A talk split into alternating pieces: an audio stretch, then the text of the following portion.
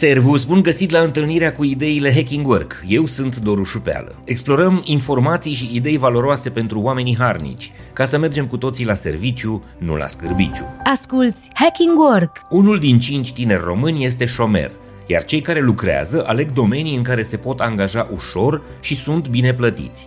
Pentru mulți tineri, alegerea carierei și a primului job nu au deloc legătură cu domeniul studiat. De multe ori, în sectorul lor de specializare universitară, ofertele salariale se situează mult sub nivelul așteptărilor. Cerințele sunt prea mari, iar mediul de lucru este toxic sau stresant.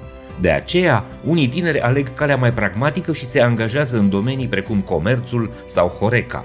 În timp, dorința de a profesa în domeniul studiat și cunoștințele acumulate se estompează și devine mult mai dificil pentru ei să aplice la joburile la care visau inițial. Într-un studiu realizat de o platformă de recrutare, 64% dintre tinerii români cu vârste între 18 și 24 de ani spun că salariile pentru joburile de la început de drum în profesia pentru care s-au pregătit la facultate sunt prea mici pentru a le acoperi nevoile. Așa că ei aleg să își înceapă cariera într-un domeniu nou, pentru care nu au studii sau care nu necesită un anumit set de abilități, doar pentru a câștiga un salariu mai bun și un pic de experiență în CV.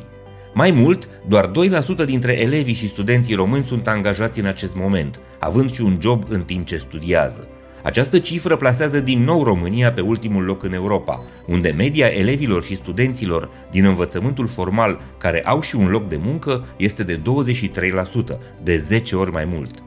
Toate aceste date explică de ce peste 40% din tinerii cu studii superioare sunt angajați astăzi în comerț, hoteluri, restaurante sau agricultură.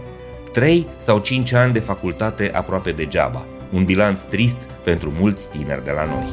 Ideile Hacking Work Unul dintre tinerii care urmăresc proiectul Hacking Work mi-a scris zilele trecute acest mesaj.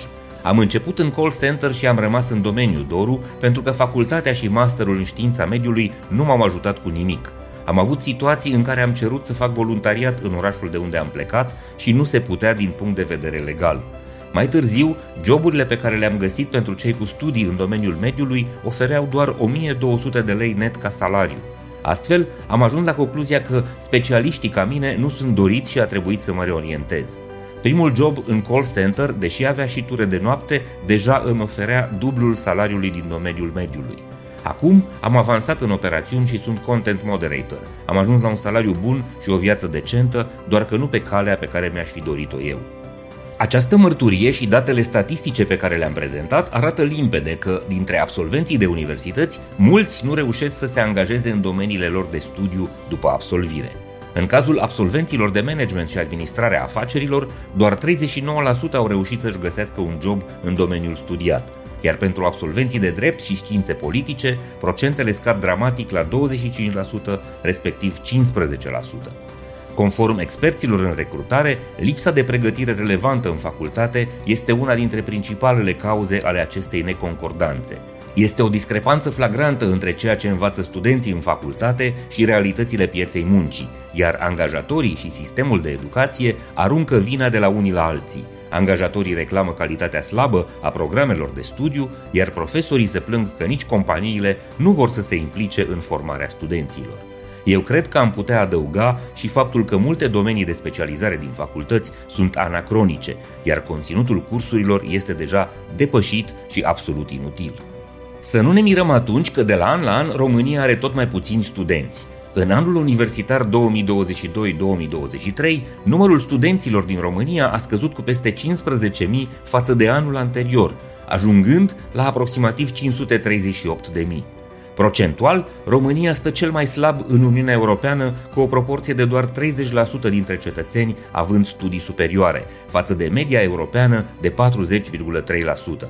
Această criză educațională și de talent tânăr în piața muncii ilustrează un blocaj greu de rezolvat și subliniază nevoia acută de schimbare radicală a colaborării între instituțiile de învățământ, companii, autorități și tinerii studenți. Organizațiile inteligente însă nu ar mai trebui să aștepte vreo rezolvare durabilă a problemei din partea universităților și instituțiilor de stat, fiindcă această rezolvare va fi, mai mult ca probabil, și târzie, și inadecvată sau incompletă.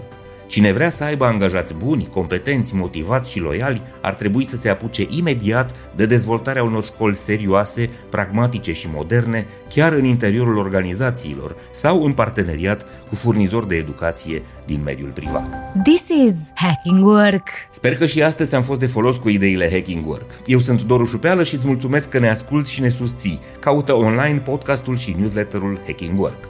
Să ne reîntâlnim sănătoși, voioși și mintoși și să mergem cu toții la serviciu, nu la scârbiciu. Spor la treabă, servus!